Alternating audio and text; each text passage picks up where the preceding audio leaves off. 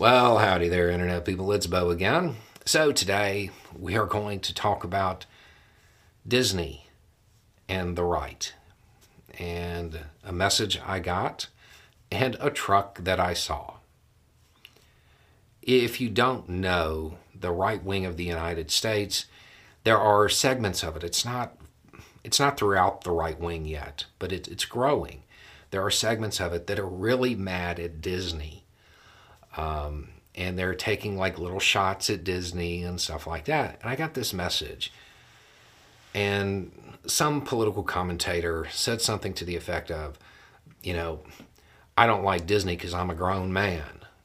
And the person was like, you know, what do you think of that? And I'm like, what a softball question. Y'all know I like Disney. Um, but it, it got me thinking about the whole, the whole image that the right wing is casting now.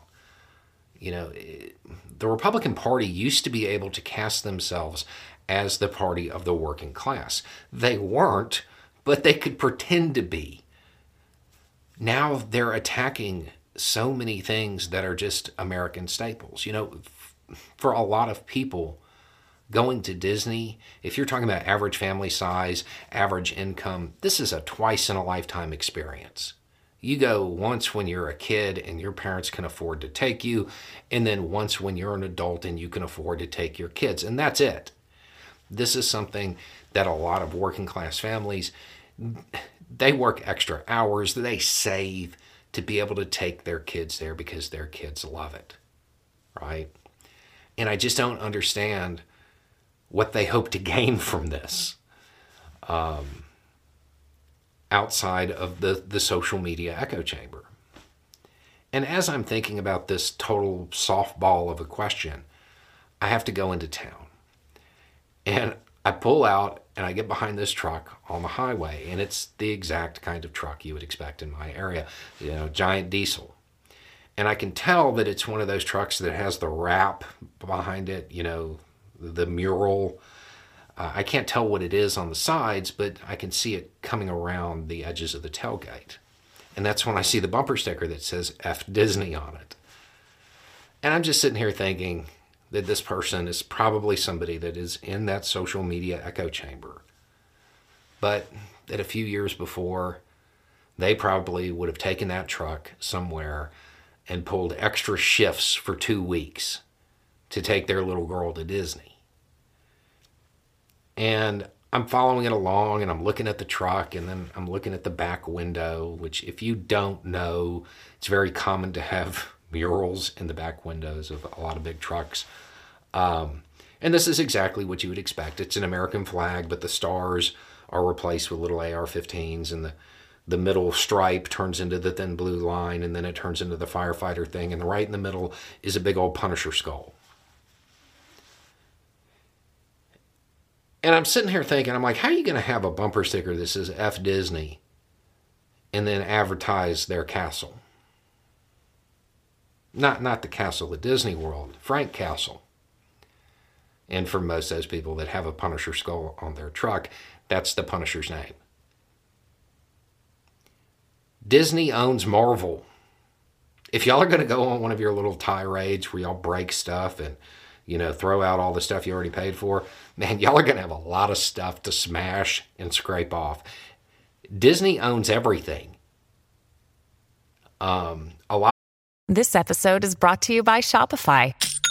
Forget the frustration of picking commerce platforms when you switch your business to Shopify, the global commerce platform that supercharges your selling wherever you sell. With Shopify, you'll harness the same intuitive features, trusted apps, and powerful analytics used by the world's leading brands. Sign up today for your $1 per month trial period at shopify.com slash tech, all lowercase. That's shopify.com slash tech.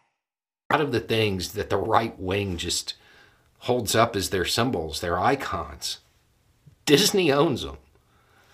Uh, this is going to be like the InBev thing, only worse if it if it reaches that critical mass and it turns into a whole, you know, we're not going to buy anything from Disney and they start smashing stuff on on social media, I mean, it's going to be wild. it, it, they, they just own so much stuff.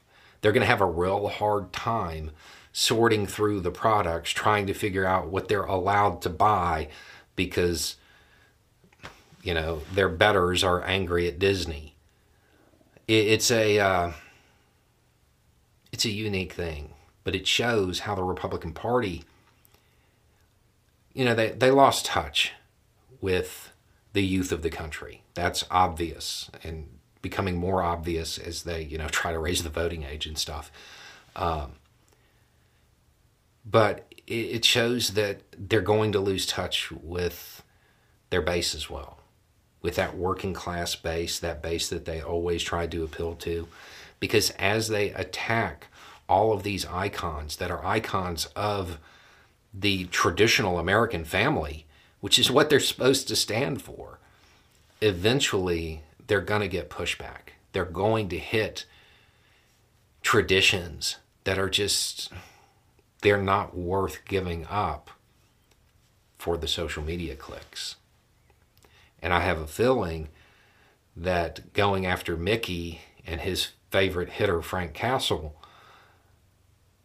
that might be one of those items. They might just better leave that mouse alone. Anyway, elephants are afraid of mice. They probably should be. Anyway, it's just a thought. Y'all have a good day.